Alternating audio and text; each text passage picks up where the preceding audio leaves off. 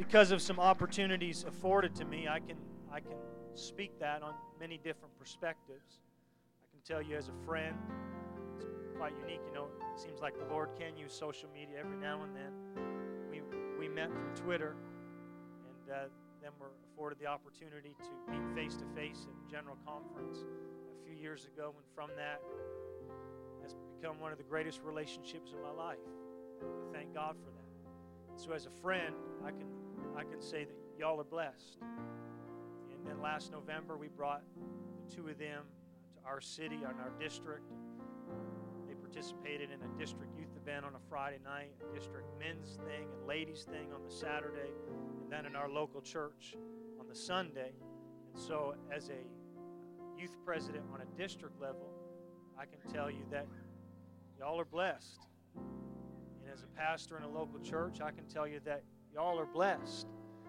And just this past Friday, our General Youth Committee was meeting in St. Louis. I was blessed to be in those meetings. And many of you are probably aware that your pastor was invited to come and speak uh, because of the incredible sacrifice and the generosity of this church for the cause of Sheaves for Christ. And as one of 56 youth presidents in the United Pentecostal Church, let me just tell you all that you're blessed. Uh, your pastor just stepped in there and knocked it out of the park. And I know from conversation with many people, I think the expectation of many uh, when he stepped into the room was that we were going to hear a bit of a, a presentation of what this church had done or how this church had accomplished what they've done. I don't think I knew what was coming. I was texting him that morning. I knew what was coming. I don't think too many in that room were prepared uh, for what the Holy Ghost did. And as he began to talk, I was texting your pastor's wife pictures of them up there. I texting her. I said, "There's revelation in this room right now." And when it was done, our general youth president was walking by. I grabbed him. I said, "Brother Enzi, I hope I'm not out of line right now." But I said he preached the same thing at our church in November. When he finished, the same atmosphere that, that was in our church is here right now. And I said, I feel like the spirit of prophecy is here. And we would be amiss if we didn't stop right now and take an opportunity to speak some very specific things that we want God to do. And I'll tell you, there was a powerful move of the Holy Ghost in that meeting room on Friday afternoon. And so I say all that to say this you guys are blessed with one tremendous pastor, his wife, and his family. I think we ought to give them honor this morning.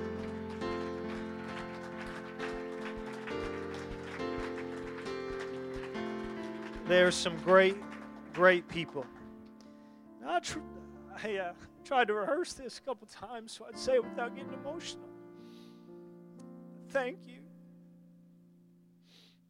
I'm kind of real humble this morning for two reasons. One, because of your very, very generous gift to our family at Christmas. Never in my life have I received something like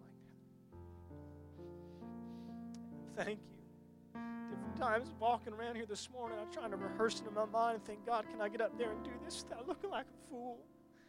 I can't. I mean that from the bottom of my heart. Thank you.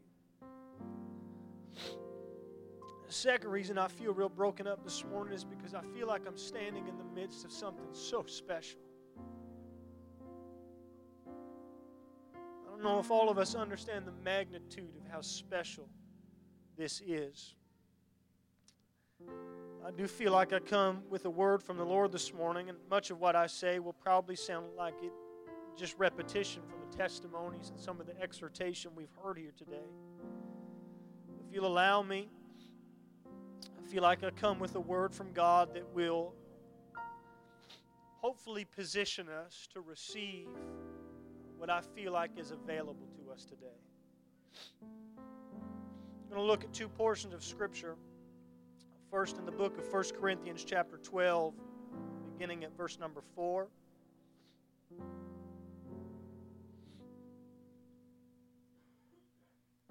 We're going to jump over to the book of Romans, chapter number 12, verse number 6.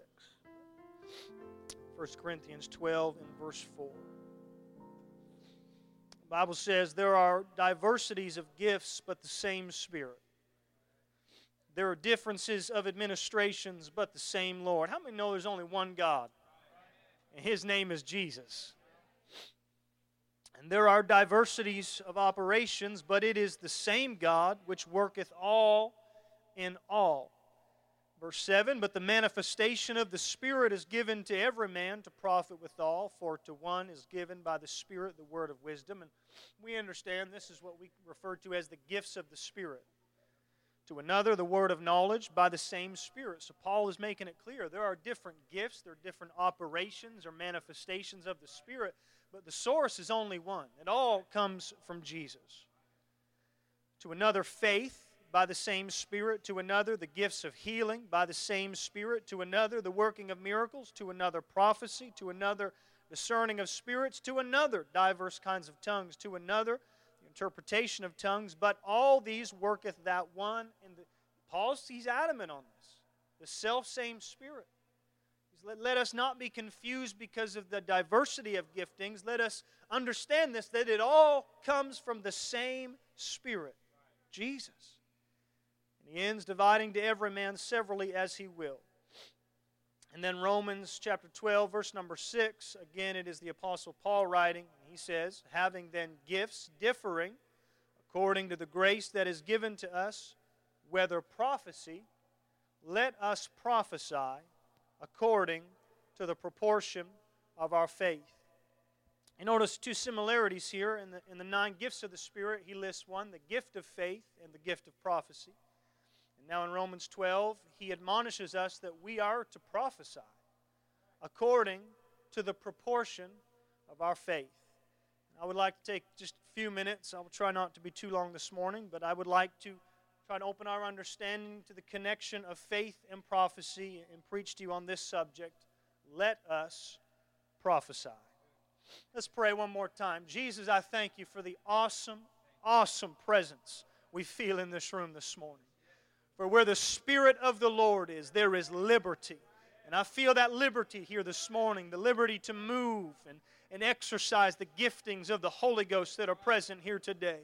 God, I pray you would now give us that sensitivity to the word of the Lord, that we would receive all that you have for us here today.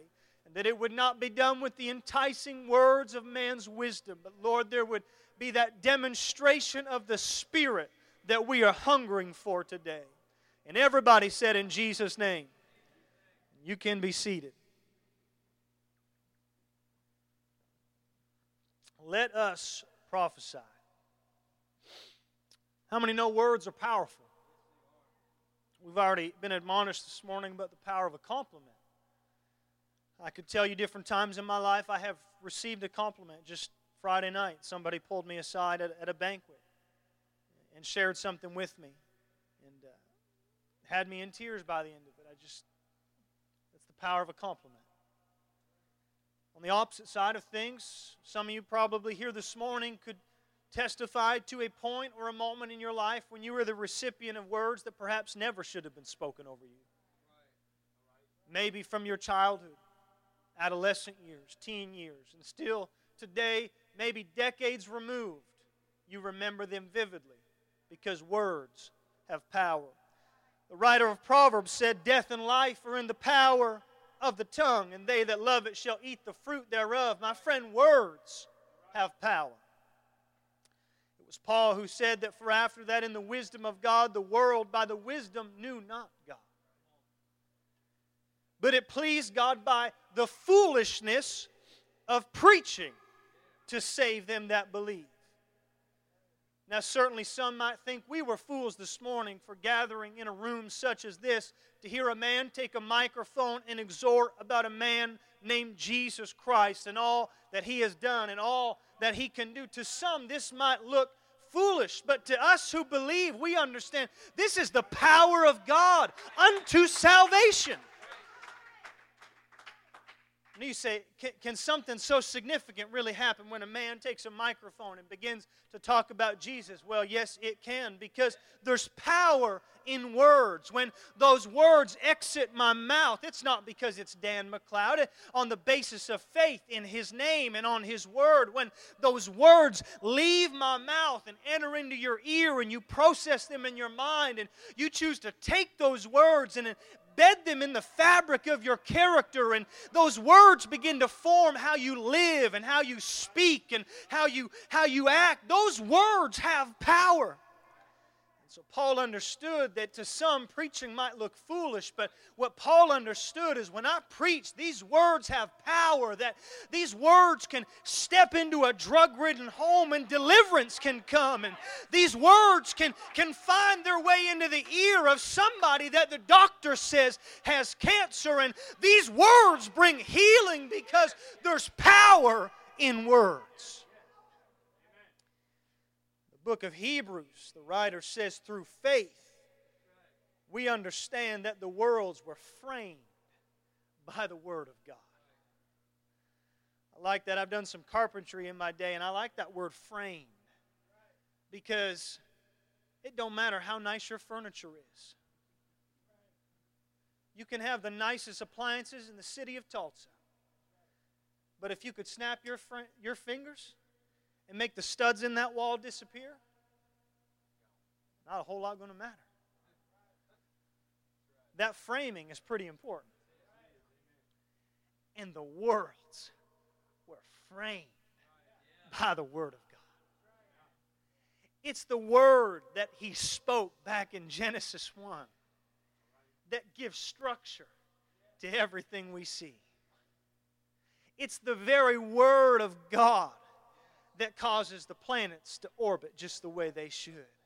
It was the very Word of God that caused that sun to rise this morning. The Word of God has power. So that the things which are seen were not made by things which do appear. To think that He could just speak in those words had such power.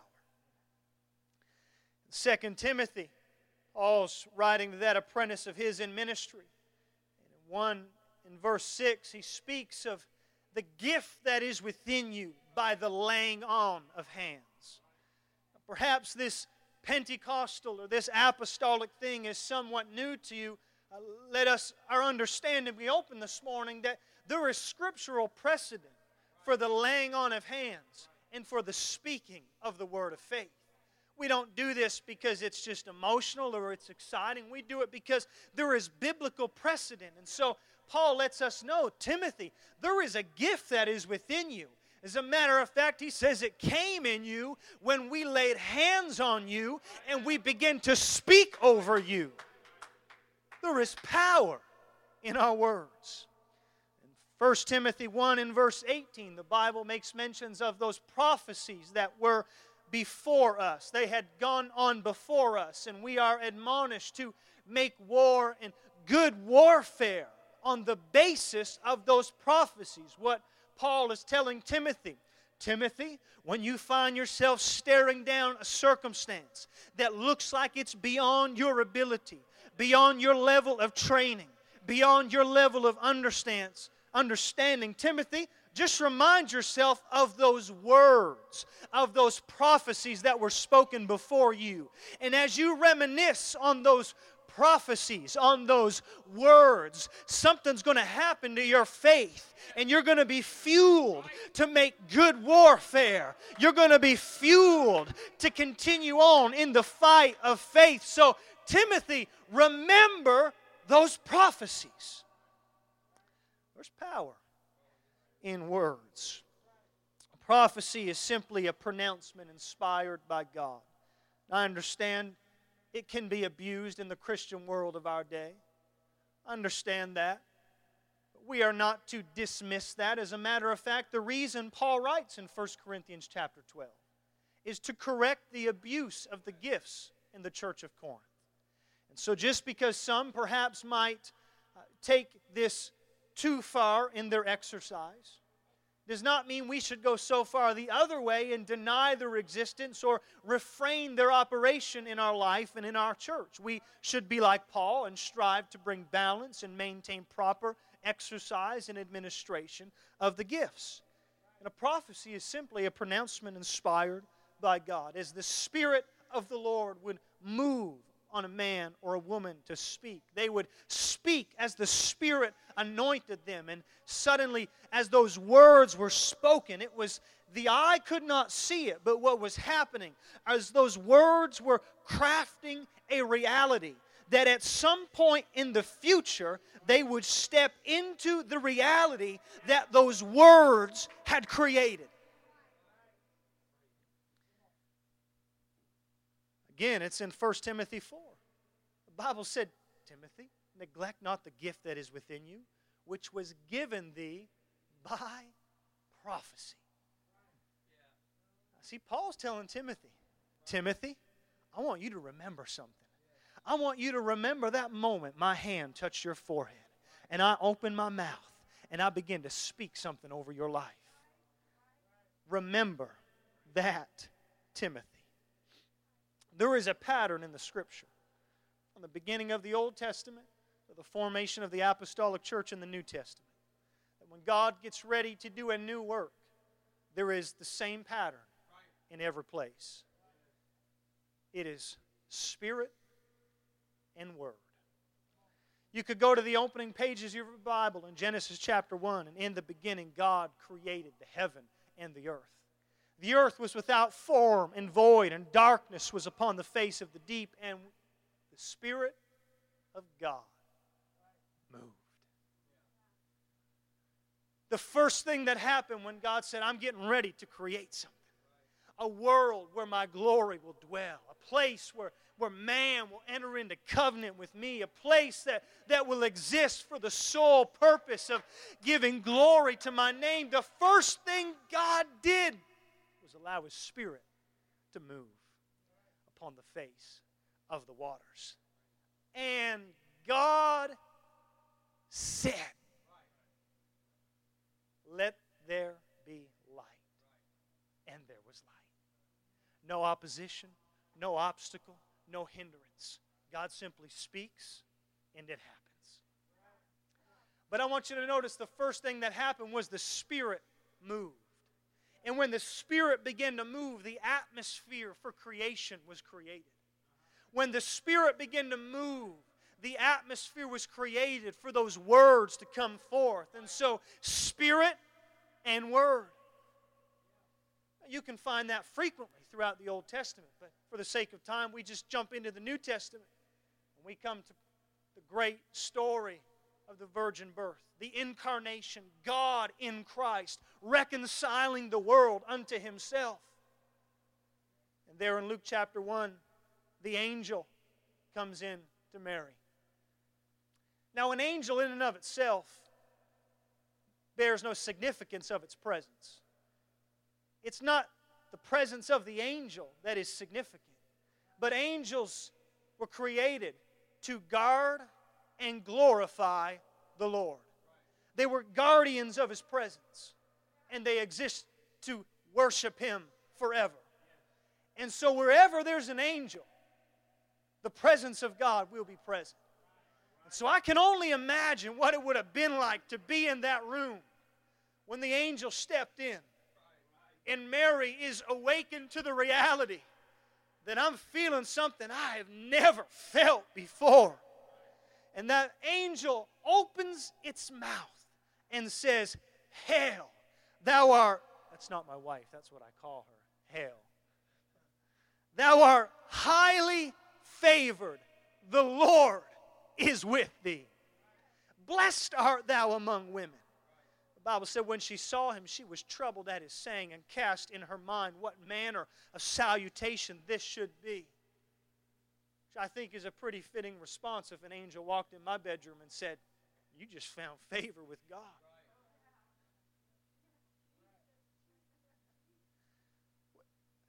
Who knows what the presence in that room felt like just moments before? Maybe she was struggling with fear Maybe she was feeling a little anxious. Who knows what kind of emotions were running through her mind? But I can tell you one thing when that angel stepped in the room and said, The Lord is with thee, the presence changed because the Spirit of the Lord was there. And as that angel begins to speak words and make a pronouncement over her life, fear not, Mary, for thou hast found favor with God. And behold, thou shalt conceive in thy womb and bring forth a son, and shalt call his name Jesus. He shall be great he shall be called the Son of the Highest, and the Lord God will give unto him the throne of his father David. He shall reign over the house of Jacob forever. Now, if you're just a young woman that has not even said your I do, this might be just a little bit hard to comprehend, but the Word and the Spirit of God are present. Then said Mary unto the angel, How shall this be, seeing I know not a man? the angel answered and said, that word said is an important, because we're talking about the power of words. The Holy Ghost shall come upon thee, and the power of the highest shall overshadow thee. Therefore also the holy thing which shall be born of thee shall be called the Son of God. And Mary soon responds, Be it unto me according to thy word. Every word that came out of the mouth of that angel was like a concrete stone that she could put her foot of faith on. And every word that was spoken was enough substance for Mary to buy into. And so, there, as that incarnation is coming to pass, as the Spirit of God overshadows this young Virgin Mary and begins to conceive in her womb a child unlike any other, it was the Spirit and the Word. You can go to the baptism of Jesus in Matthew chapter 3. It is a significant moment in the ministry of Christ because until this point, John the Baptist, the one that Isaiah called the, the forerunner, that voice crying out in the wilderness, Prepare ye the way of the Lord. It, it had been all about John until this point in time, but John knew there's, there's one coming after me whose shoes I'm not, I'm not worthy to unlatch. There, the, my time is short, and so this day in the Jordan River, John's eyes are open. And he understands his time is over, and this is what happens. Jesus, when he was baptized, went up straightway out of the water, and lo, the heavens were opened, and he saw the Spirit. This is John. He, singular, John saw the Spirit of God descending like a dove and lighting upon him. Verse 17, and lo, a voice from heaven saying, Spirit and Word this is my beloved Son, in whom I am well pleased. That manifestation of the Spirit happened to let John know John, this man you've been preaching about, this Messiah you've been waiting for, this man in the water is him. And so, John, up until this moment of time, you've been baptizing them under repentance, but you just need to step aside, John, because this man, this Messiah, is going to go to a cross and John, there's going to be a name greater than your name. And there's going to be a new baptism with a name that's not repentance and not John. And there's going to be, John, just, just step aside because now it's all about Jesus. But I want you to, I want you to understand it was all because the Spirit descended and an utterance went forth. Spirit and Word. It was like the initiation of the ministry of Christ, Spirit and Word. And then we come to that event we celebrate, we talk about, we preach about, and I hope to God we all experience the day of Pentecost. Just some days prior to that, Jesus stands with his disciples at a place called Bethany. And He says, Behold, I send the promise of my Father upon you, but go and tarry ye in the city of Jerusalem until you be endued with power from on high. And I'm sure we understand that at that moment in time, he is speaking to a crowd of 500 people. And then by the time we roll over to Acts chapter 2, we find only 120 in the upper room. Let me caution us this morning it's possible to miss this. I don't know if some of the 500 just decided it's not worth walking to Jerusalem. I don't know if some of the 500 maybe started out towards Jerusalem but got distracted on the way. Maybe some even made it to the upper room but didn't tarry till the 10th day. Would have been ashamed to walk out that door the morning it happened. But Jesus told them go to Jerusalem and tarry there until. It is possible to miss this. But there in that upper room, when the day of Pentecost was fully come, they were all with one accord in one place. By the time that 10th morning had rolled around, the people who were left were ready. The people who were there until were hungry. And suddenly, because my friend, that's how quick it can happen.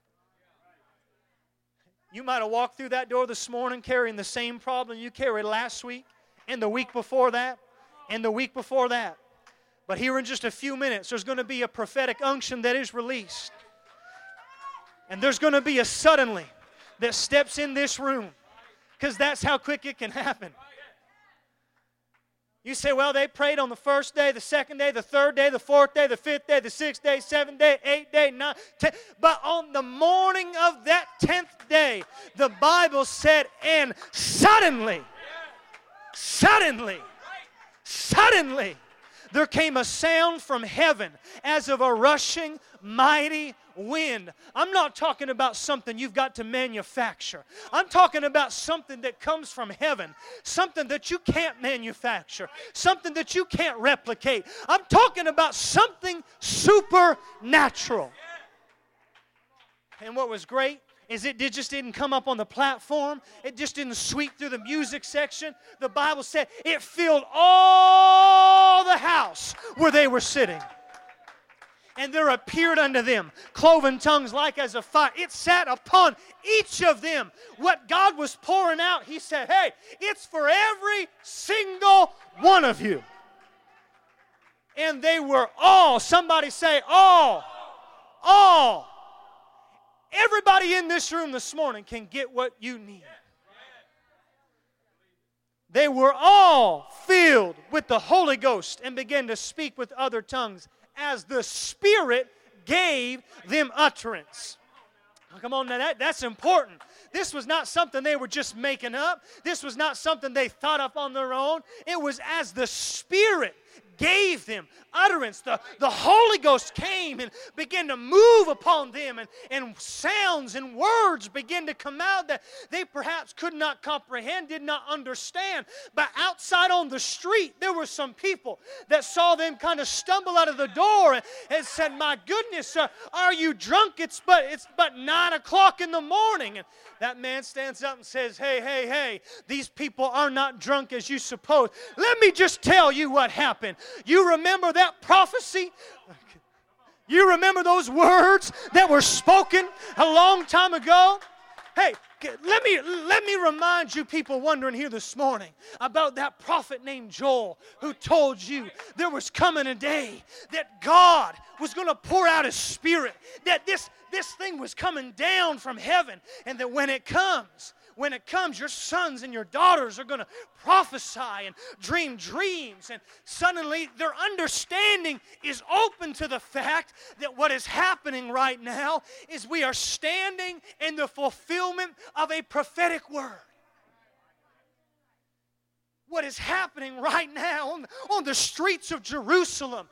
Those prophetic words that Joel spoke hundreds of years ago painted a reality. It crafted an event on the calendar of heaven that God said, On this day, at this time, I will do this. And maybe from the moment those words were spoken until the moment those words were fulfilled, there were some doubters, there were some skeptics, there were some scorners, there were some wanderers. But let me just tell you this morning for the 120 that waited until they saw the fulfillment of a prophetic word. Words have power. Now, I understand we're human, we're all human. Wrestling with doubt and unbelief is not beyond any of us. We're human. As much as we live by faith and act by faith, there will be at least moments when in our flesh we grapple with those demons of unbelief, worry, and anxiety, and we begin to question the promises and the works of God. Acts chapter 12 is a great example. There, a group of believers have gathered praying for the release of Peter, who is held for preaching the gospel. And while they are praying, Peter experiences a miraculous deliverance. And all of a sudden, a knocks on the door. Rhoda goes and opens that door and sees Peter. And she is so dumbfounded by what is standing before her. She shuts the door in his face, goes back into the room, and says, Peter's at the door. Now, if it was me, I would like to think my response would have been kind of grab him by the hand, run into the room, and we'd all be, you know, cutting a rug and doing Jerichos. And, but I understand I'm human just like Rhoda. And so they start to talking. Well, it, it can't be Peter. It, it must be Peter's ghost. Now, in, in, in Jewish philosophy, what that meant was that Peter had already been killed. Because Jews believed that after you had died, your ghost or your spirit would kind of hover for three days with the possibility of resurrection, which is why in the story of Lazarus, Lazarus, when Jesus shows up on the fourth day, they think it's too late. Had he had come on day one, two, or three, in their frame of mind, there was possibility of, of resurrection because his spirit was still there. Jesus said, Well, if your philosophy is wrong, I'm just going to wait till you rule your philosophy out too. Then I'm going to show you what I can do. And so they're in this room thinking, it can't, it can't be Peter Rhoda. It must be Peter's ghost, which is their way of saying, he's dead. They, didn't, they didn't even hold him to execute him in the morning like they said they would. They've already killed him. I can hear Peter out there, hey, Rhoda, what you doing in there? And do you understand what's happening? The miracle they're praying for has come to pass. And the answer is on the other side of the door. That they just need to open and let it walk in.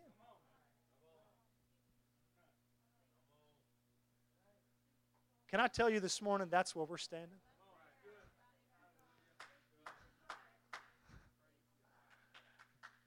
This is, this is where we are. We're standing in such a special place the things we've been praying for, they're just on the other side of that door. But if we're not careful, we can allow those human tendencies to rob us of such a simple act of faith as opening the door.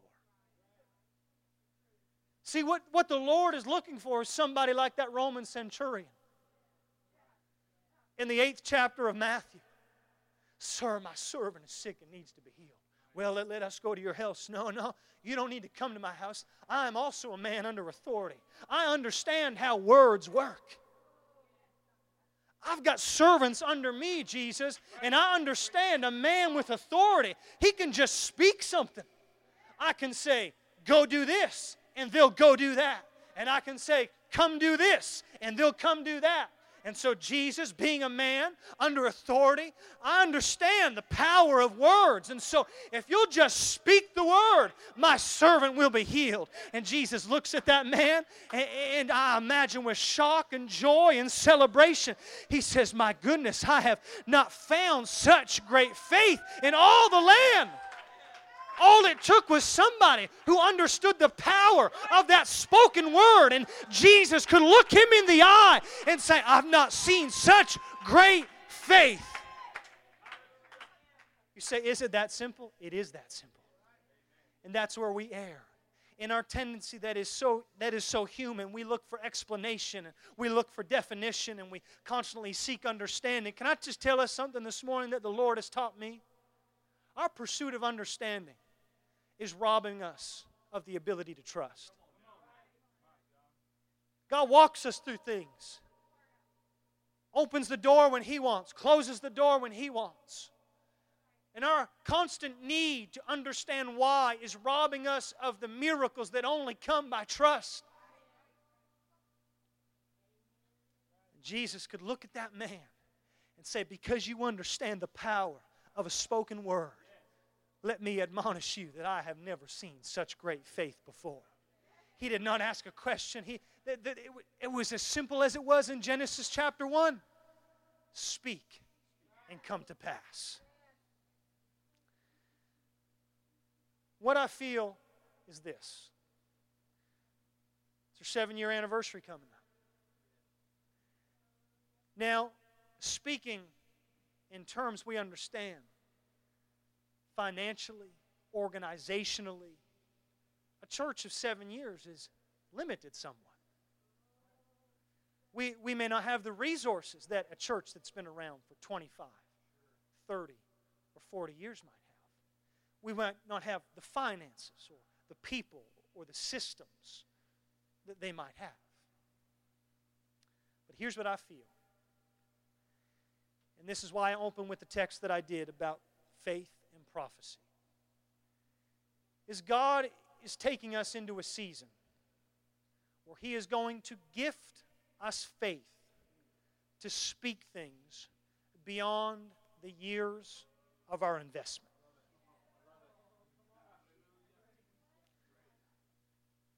Let's use money because it's something we all understand. It's easy. If you've been investing money into an account for seven years, even if you're quite comfortable and quite wealthy.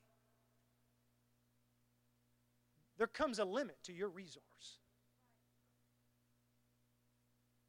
There comes an end to what you're able to do. And so, even after all the investment that the church today has sowed into the kingdom of God in the city of Tulsa after seven years, there comes a place where where you're just maxed out. Where you in your in your flesh cannot do more. You're just there. You're limited. When you go to look for property, the, there is a number that you're capped at because it's just beyond you. That, that there's certain things that you're not able to do because you just don't have the money or the number of people or the things that are, that are needed to do it. That's reality. And so when we come to the place where we enter into a time of transition and we have to start to evaluate and consider uh, the future and strategically plan and try to position ourselves in the will of God, there is a framework in which we think because we know where our limits are. But what I've come to tell us this morning is that there is a supernatural opportunity where God is about to gift us faith to begin to prophesy some things that are beyond our limits. In Ezekiel chapter 37, it's a story I'm sure we're familiar with. The music can come back. We'll try not to be too, too much longer. But I want you to hear this. Ezekiel 34, the Bible says, The hand of the Lord was upon me and carried me out in the spirit of the Lord and set me down in the midst of the valley, which was full of bones. And caused me to pass by them round about, and behold, there were very many in the open valley, and lo, they were very dry. Now, there's some emphasis that the prophet puts here. Number one, let us not overlook the fact that he is in the Spirit, that this is orchestrated of God. But he is in a valley. In Scripture, valleys are not necessarily a place to celebrate. Quite often it is that mountaintop experience we seek after, though it is the valleys which probably equip us for the greater, greater things in life. But he is in a valley.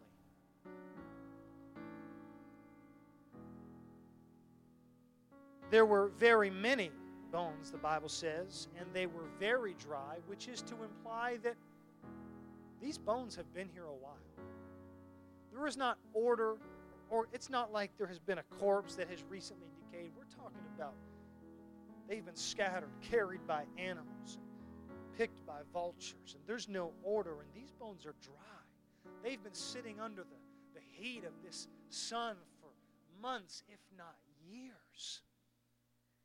It is a situation that appears hopeless. All possibilities are gone. There is no hope in this valley, there's no life in this valley. And there, standing amidst this sea of dry bones, the Lord says, Son of man, can these bones live?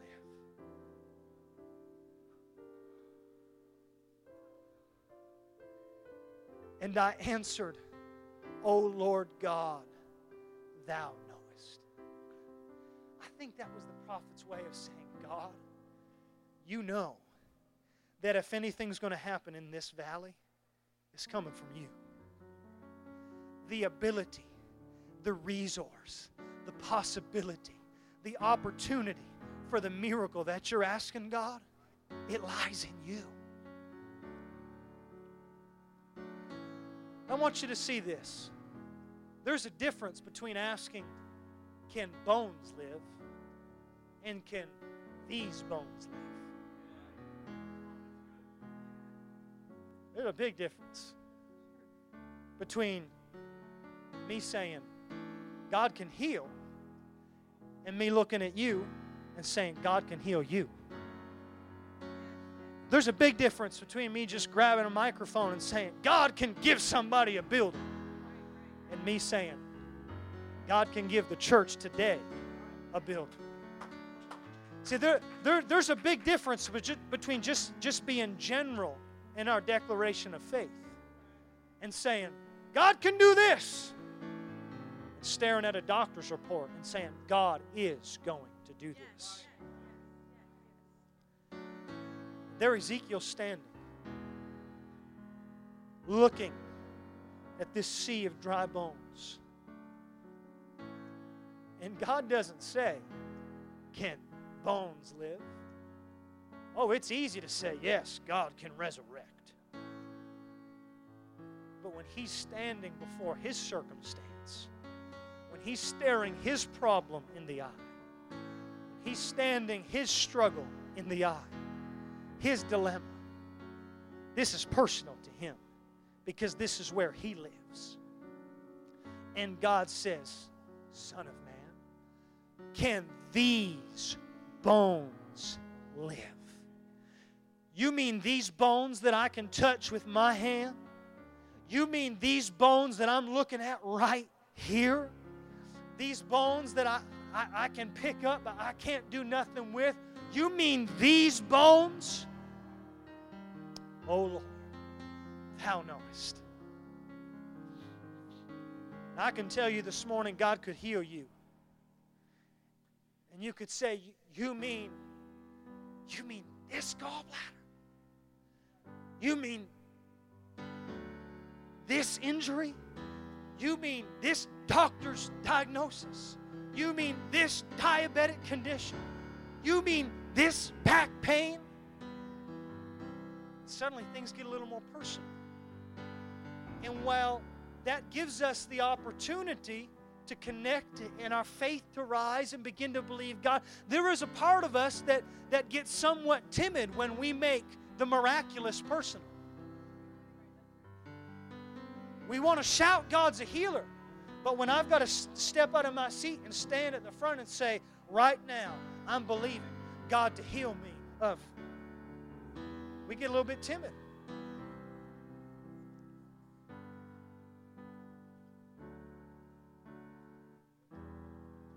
Can these bones live? So I would ask you this question this morning. Whatever valley you're standing in, whatever circumstance you're staring at. The question you've got to answer is can these bones live? And again, the Lord says unto me, Prophesy upon these bones and say unto them, O ye dry bones, hear the word of the Lord.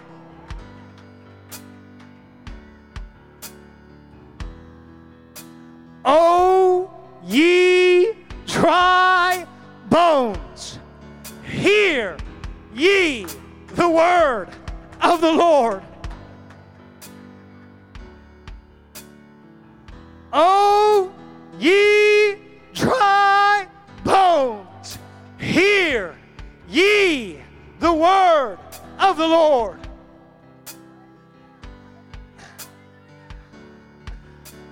Oh, ye dry bones, hear ye the word of the Lord.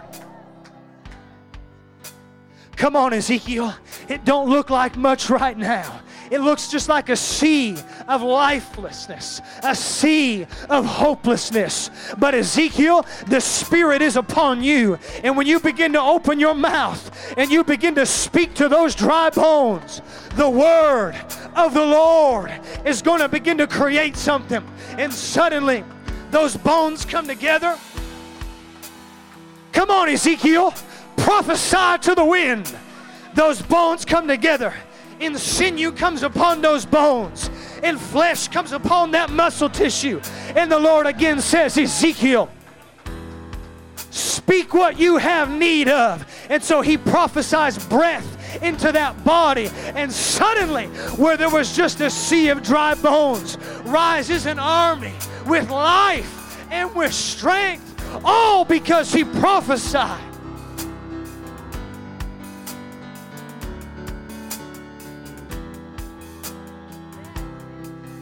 Speak to these dry bones.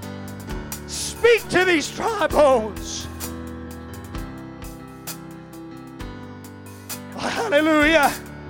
Hallelujah. Hallelujah. Woo!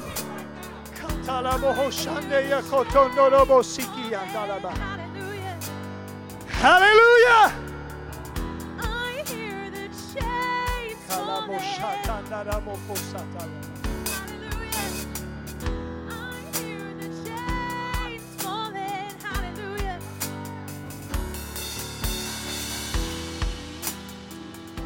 Let me get your attention. Because here's what's got to happen. Paul said we are to prophesy according to the proportion of our faith. Here's the reality sometimes life just beats us up. And our faith is not where it needs to be to prophesy to the measure that we must to receive the miracle that's on the other side of that door. And so our faith must be addressed. Now, I understand that the Bible, there's certain things we can add to our faith. Faith comes by hearing, hearing by the Word of God. There's ways that we can nourish our faith. But you can nourish your faith for seven years, and there comes a limit to And then there's that gift of the Spirit that comes from Jesus. And it's a gift, a gift that you didn't earn, a gift that's not coming on the basis of your investment, as great as your investment has been. It's a gift. It's not because you've done anything in the eyes of God to deserve it, it's just because there's a miracle coming that's beyond the measure of your investment. That's right.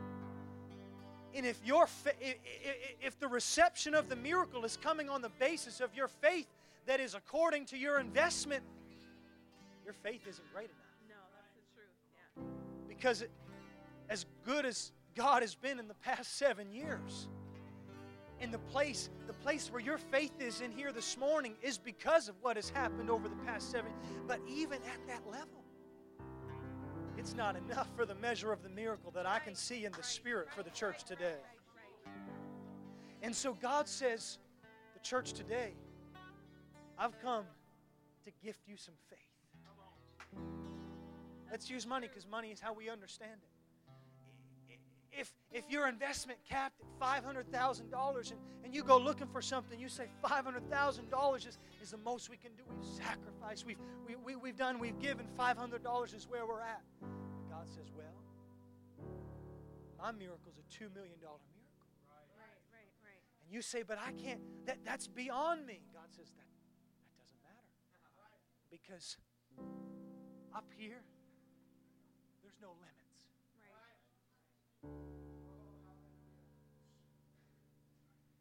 So I just come alongside you and I begin to gift you 1.5 million. Right. And so now I'm just using money and numbers so we understand the concept that I'm conveying.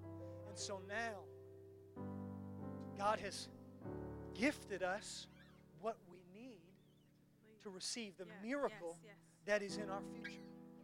yes, yes. And what I'm saying here this morning is is even after God has been so good over the past seven years. And, and there, I'll tell you, the, the faith in here this morning It's pretty awesome. is pretty awesome. I told you that this is a special place. But the size of the miracle I can see in the future of the church today is, is beyond even what I feel stirring here this morning. Yes, yes, yes. And so yes, God yes. says, you know what? Thank you, Jesus. Pastor Barron, church today, I can't wait another 25 years. Thank you, Jesus. Now, someone might look at somebody like the Pentecostal of Alexandria and say, well, that, that's easy for them. But God's looking at the church today this morning and saying, I can't wait another 10, 15, come or 20 years. That's the truth. And so today, the Lord has come to gift you the faith so that you can begin to speak things that are beyond the measure of your investment over the past seven years. And when that faith comes upon you, you, you can begin to speak things. And those words that the Spirit has anointed come off your lips with that prophetic unction. And it begins to, to create a reality. And as you just keep walking by faith, just keep walking by faith, what happens is there comes a moment when that door is opened and that reality that your words have created and the reality that you live in that sometimes seems so distant one from another become a reality. And you step into the miracle that you spoke.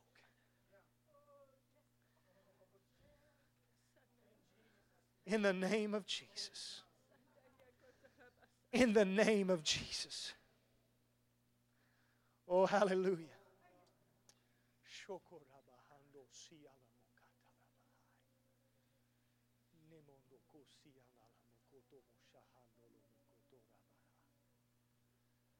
In the name of Jesus. In the name